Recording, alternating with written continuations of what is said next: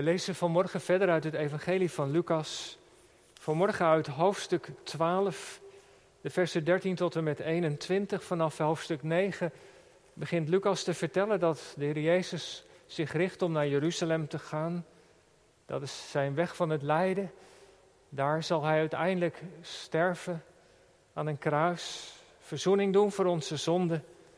Maar op die weg daarheen, hij weet dat dat allemaal gaat gebeuren, op die weg daarheen zijn er nog zoveel dingen die hij aan de mensen en aan zijn discipelen kwijt wil. Pas dan, als dat onderwijs ter harte wordt genomen, kunnen ze ten volle begrijpen wat hij aan het doen is. Dan kan die boodschap van kruis en opstanding pas ook werkelijk landen in hun hart. En zo staat het, het Bijbelgedeelte van vanmorgen in dat kader. Dat wat de Jezus nog heel belangrijk vindt om ook aan ons te vertellen. De rijke dwaas staat erboven, Lucas 12, 13 tot en met 21. En iemand uit de menigte zei tegen hem: Meester, zeg tegen mijn broer dat hij de erfenis met mij moet delen. Maar Jezus zei tegen hem: Mens, wie heeft mij tot rechter en verdeler van een erfenis over u aangesteld? En hij zei tegen hen: Kijk uit, wees op uw hoede voor de hebzucht. Immers al heeft iemand overvloed, zijn leven hoort niet tot zijn bezit. En hij zei tot hen een gelijkenis en sprak: Het land van een rijke man had veel opgebracht. En hij overlegde bij zichzelf en zei: Wat zal ik doen? Want ik heb geen ruimte om mijn vruchten op te slaan. En hij zei: Dit zal ik doen. Ik zal mijn schuren afbreken en grotere bouwen. En ik zal daarna daarin al mijn koren en al mijn goederen opslaan. En ik zal tegen mijn ziel zeggen: Ziel, u hebt heel veel goederen liggen voor veel jaren. Neem nu rust. Eet, drink en wees vrolijk. Maar God zei tegen hem: Dwaas. In deze nacht zal men uw ziel van u opeisen. En wat u gereed gemaakt hebt, voor wie zal het zijn? Zo is het met hem die voor zichzelf schatten verzamelt en niet rijk is in God. Zo, tot zover het woord van God voor deze morgen. En u ziet op de zondagsbrief het thema van de preek ook een woord van Jezus waar je schat is, daar zal ook je hart zijn. Het thema voor de verkondiging van morgen, waar je schat is, daar is ook je hart. Gemeente van Jezus Christus, broeders en zusters, jongelui, u die kijkt of luistert. Niets is lastiger dan dat mensen je midden in je verhaal onderbreken. Misschien herkent u dat wel, of jij. Je bent iets aan het vertellen en ineens komt er iemand tussendoor.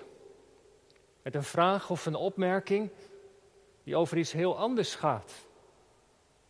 En soms heb je dat ook in je gezin. Als je net aan tafel iets vertel, aan het vertellen bent, opeens komt een van je kinderen tussendoor om iets te vertellen wat hem of haar bezighoudt.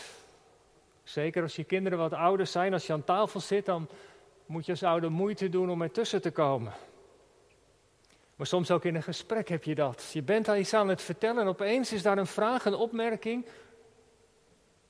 Joh, kun je me soms niet even laten uitpraten? Je kunt je soms echt aan storen. Dat is een heel ander thema. Waarom kom je daar nu mee? Soms gebruikt iemand een detail uit jouw verhaal als een soort kapstok om met iets anders, over iets anders te beginnen.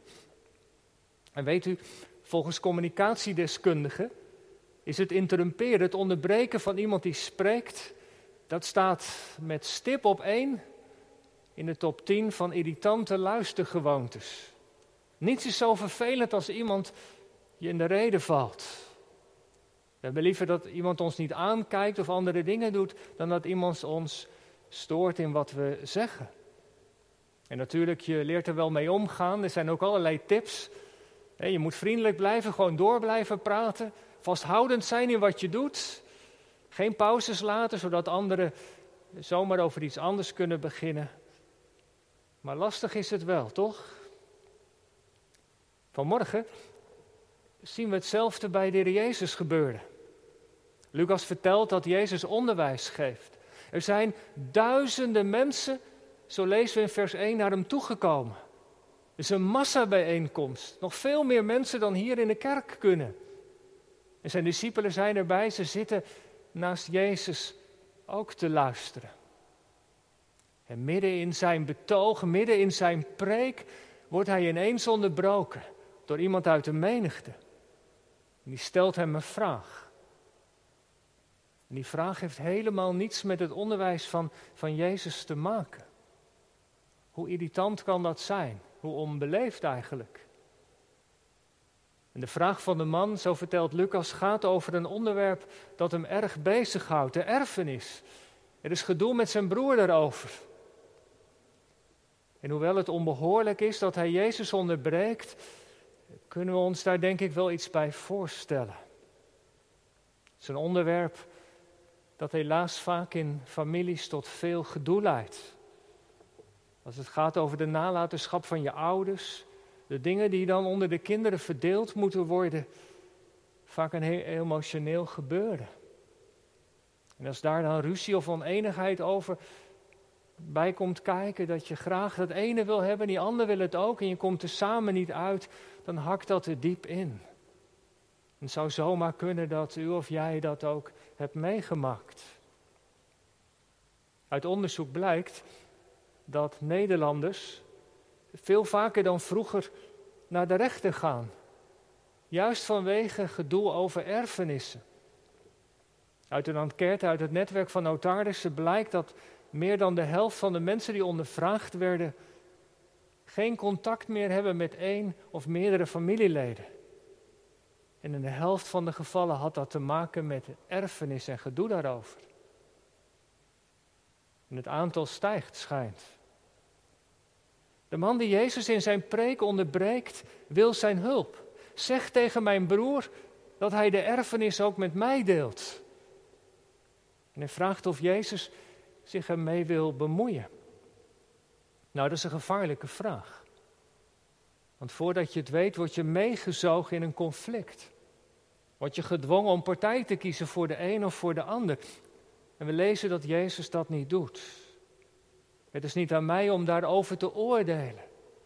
Als er een situatie is van de erfenis, dan moeten jullie dat als familie op, oplossen. En als dat niet lukt, ga dan naar de oudste van het dorp of van de stad, van de synagoge en vraag hen om hulp. Ik ben geen rechter over deze zaak. En nu zou de Heer Jezus zijn betoog, zijn preek weer kunnen oppakken. Hij zou weer kunnen verder gaan waar hij gebleven is. Maar dat doet hij niet. Waarom niet? Jezus kijkt dieper. Hij ziet in wat die man aan hem vraagt een dieper probleem. Een probleem dat hij wel moet adresseren. Want de man vraagt aan Jezus niet om een probleem op te lossen. Nee, hij is helemaal niet geïnteresseerd in zijn broer, in het herstel van de relatie met hem. Maar hij is geïnteresseerd in de erfenis, in het geld. Hij ziet om, Jezus ziet bij die man, om zo te zeggen, dollartekens in zijn ogen. Het verlangen naar bezit, naar spullen. Hij ziet bij de man hebzucht. En hebzucht is een groot probleem. Want het verzamelen van bezit en bezittingen kunnen je helemaal in beslag nemen. Bezit op zichzelf is nog niet eens het probleem, maar als het bezit ons bezit, dan zitten we in de gevarenzone. Dan zijn we misschien al de grens overgegaan. En zo gaat het wel vaak. Wie veel heeft, wil graag nog meer hebben. Groei, uitbreiden. Iemand die overvloed heeft, is vaak bezig om dat te vermeerderen. Dat zit zo diep in ons mensen. Maar al heb je overvloed, je leven is nog niet van jezelf. Het leven is van de Heere God.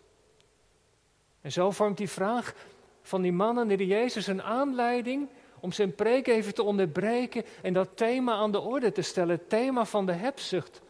Het verlangen naar meer. Want Jezus ziet daarin een groot gevaar. In Colossense 3, wat we lazen als wetslezing, daar schrijft de apostel Paulus in een tussenzintje hebzucht is afgoderij. En waarom? Omdat het beslag legt op ons hart.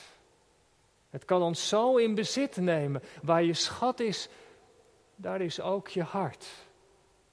Bezit kan je bezitten. En je van de Heere God afhouden. En zo komt Jezus bij die kleine gelijkenis over die rijke dwaas. En als je goed leest in, in wat Lucas vertelt, dan vertelt hij dat verhaaltje niet alleen tegen zijn discipelen, maar tegen al die mensen die zitten te luisteren. In vers 14 richt hij zich nog die man die, die die vraag stelt, maar in vers 15 lezen we, en hij zei tegen hen.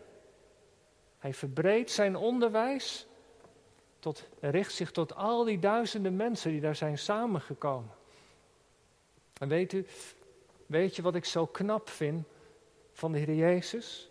Dat hij in dit kleine verhaaltje allerlei thema's daarmee verbindt, laat terugkomen van het onderwijs dat hij geeft.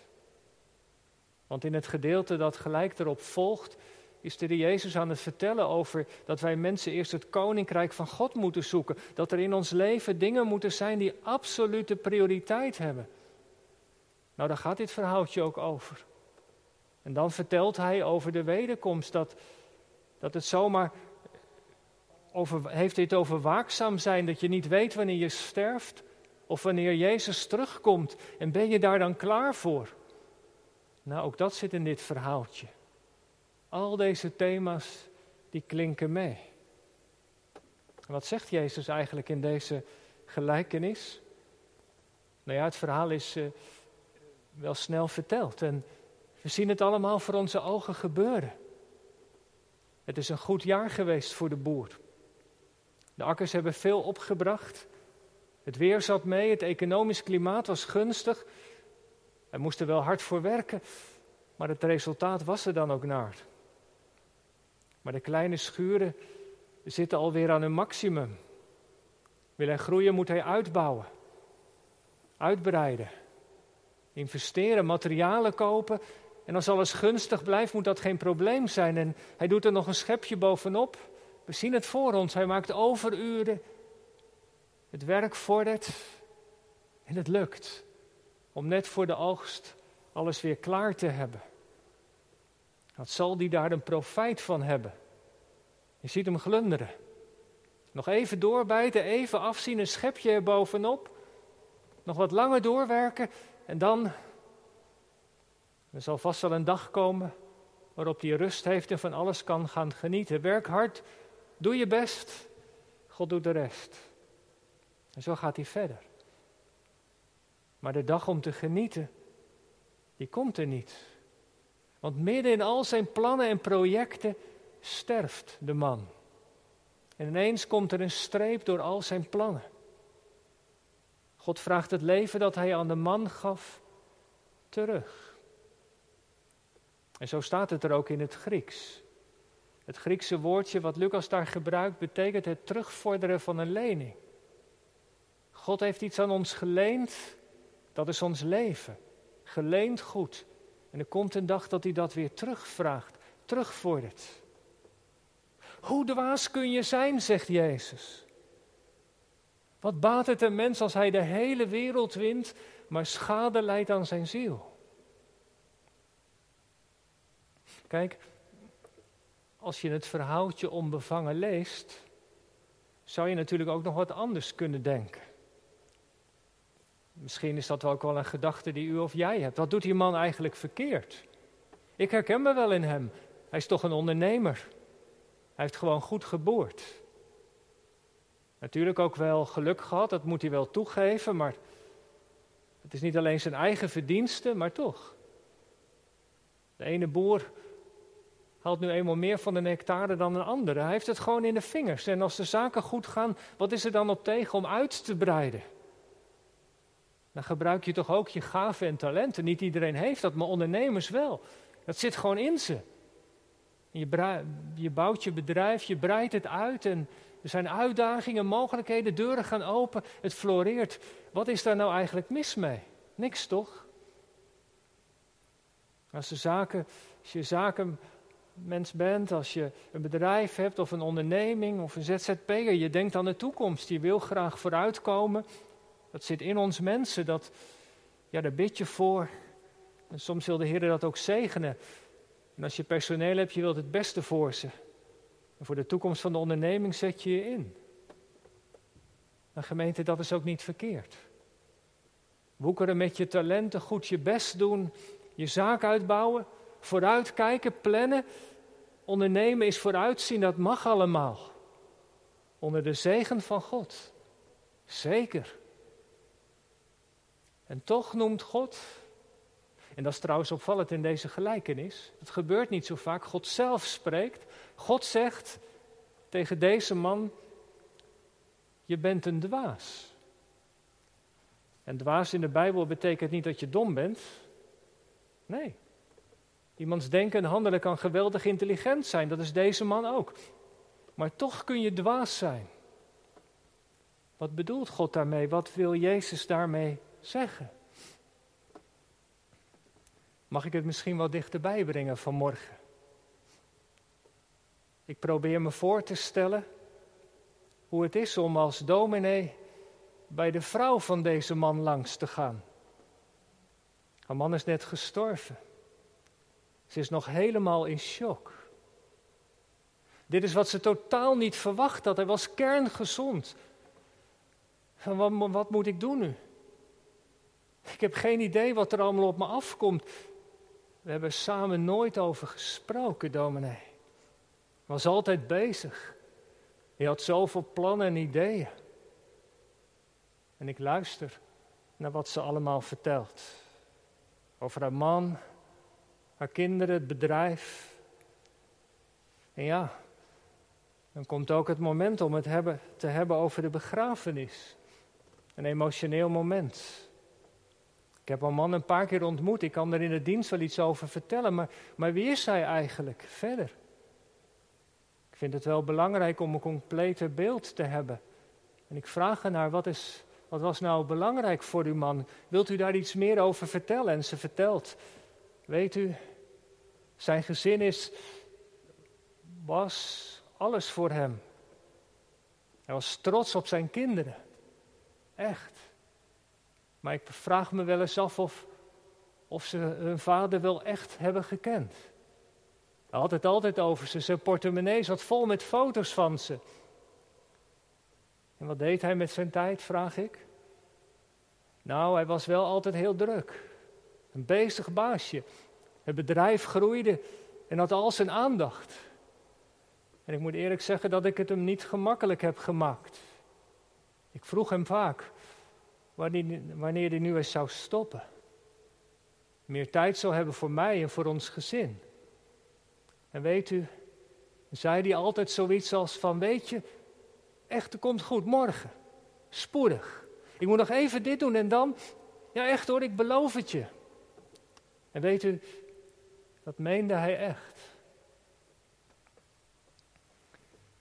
Gemeente, waarom ben je dwaas als je leeft als deze man? Wat wil Jezus ons duidelijk maken vanmorgen? Nou, ik zie drie dingen. En het eerste is dit. Leef niet voor jezelf. Kijk nog eens goed naar dat verhaaltje. Ik heb het in het A4'tje wat in de app staat ook onderstreept. In de versen 17, 18 en 19. Hoe vaak je daar het woordje ik tegenkomt. Zes keer. En mijn. Drie keer. Op een of andere manier is deze man helemaal met zichzelf bezig. Egocentrisch. Het centreert rond, rond hemzelf. Zijn eigen plannen. En het Griekse woordje, hij, hij is in overleg. Dat Griekse woordje, dia, logizomai, dat is overleg met anderen, maar hij is alleen maar overleg met zichzelf. Ja, zijn gedrevenheid heeft hem tot grote hoogte gestuurd. Maar hij is bezig met zijn eigen plannen, met zijn eigen ambitie. Hij is doof voor de stem van anderen. Doof ook voor de stem van God. En als hij sterft, is er bijna niemand die naar hem omziet. Moet je maar eens even kijken naar vers 20. Daar zegt God, dwaas. In deze nacht zal men uw ziel van u opeisen. God zal zijn ziel opeisen. En wat u gereed gemaakt hebt, uw spullen, uw schuur, uw bedrijf. Voor wie zal het zijn? En dat is wat hebzucht met mensen doet.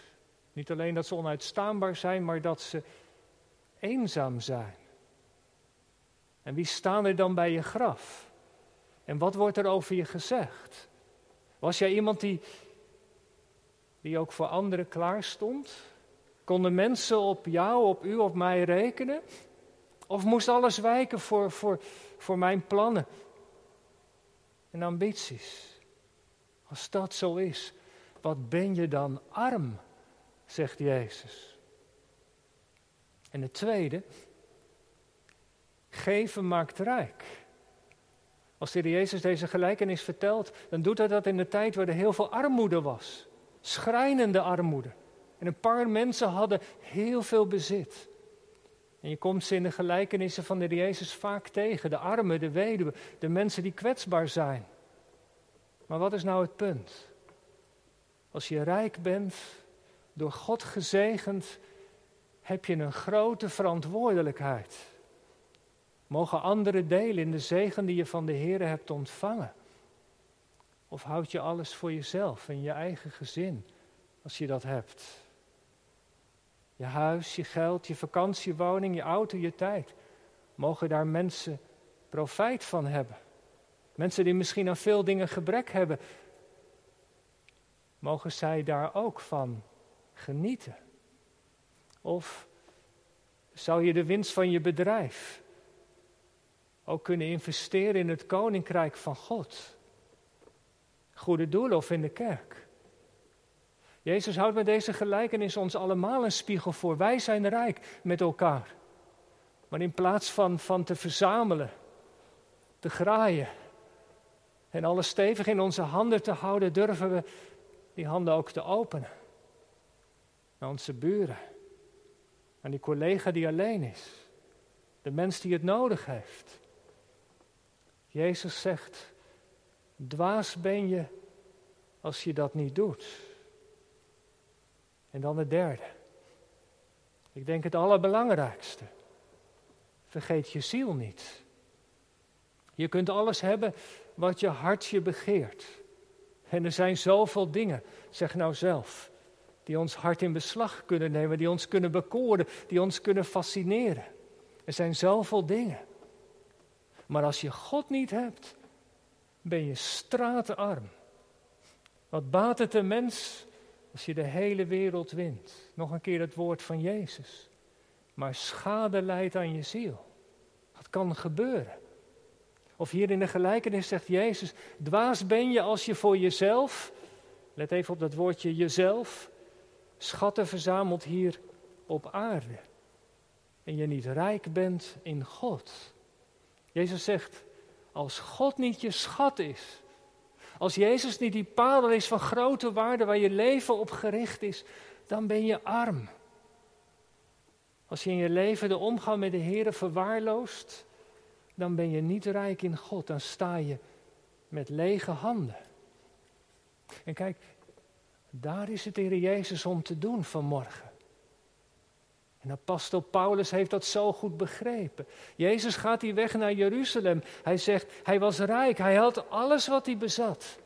Maar hij legde het af en werd straatarm om ons rijk te maken in God. Dat is de weg die Jezus gaat. In deze lijdenstijd staan we daarbij stil dat Hij arm werd om ons rijk te maken in God. Wat is dat rijk in God? Dat de band met de Jezus door het geloof, de omgang met de Heer, het allerbelangrijkste in je leven is. En hoe is dat bij jou? Hoe is dat bij u? Rijk in God. Dat is de overvloed en genade.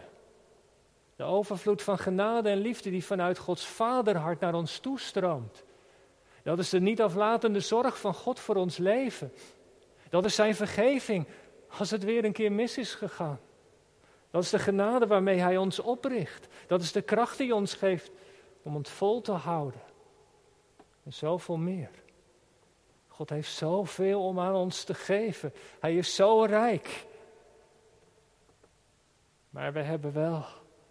We kunnen alleen maar ontvangen als onze handen open zijn, als ons bezit ons niet bezit. En daar wilde Jezus ons toe uitnodigen vanmorgen. En hij zegt het. Je kunt zo druk zijn met van alles en nog wat. Kom bij mij die vermoeid en belast zijn. Laat alle stress en zorg maar aan de voet van het kruis. Ik zal je rust geven. Mijn genade is genoeg. En die kleine gelijkenis vertelt de Heer Jezus vanmorgen om ons te waarschuwen. Dat ook. Deze tijd van corona. Laten we die benutten. Deze crisistijd. Om te investeren in dat wat blijft. De band met de Heer Jezus. Want alleen als we verbonden zijn met Hem door het geloof, zullen we leven. Besef je dat? Wie de Zoon heeft, die heeft het leven in al zijn volheid. Maar wie de Zoon niet heeft, heeft het leven niet. En nu is Jezus de weg naar het kruis gegaan om ons rijk te maken in God. Besef je dat? Dat Hij die weg wilde gaan voor jou, voor u. Dat Hij de prijs betaalt, het oordeel van God heeft verdraag, gedragen om ons rijk te maken in God. Laten wij daarom de dingen van boven zoeken, waar Christus is. En je zult rijk zijn in God. En weet, weet u, weet je wat het geheim is? Als je rijk bent in God, heb je meer dan genoeg om aan anderen te kunnen delen. Aan de mensen die Hij op je weg plaatst. Ik eindig. U begon de preek. Niets is zo irritant als mensen je onderbreken als je iets aan het vertellen bent. Maar mag de Heer Jezus u en jou en mij onderbreken vanmorgen? Is het ons ook om Hem te doen?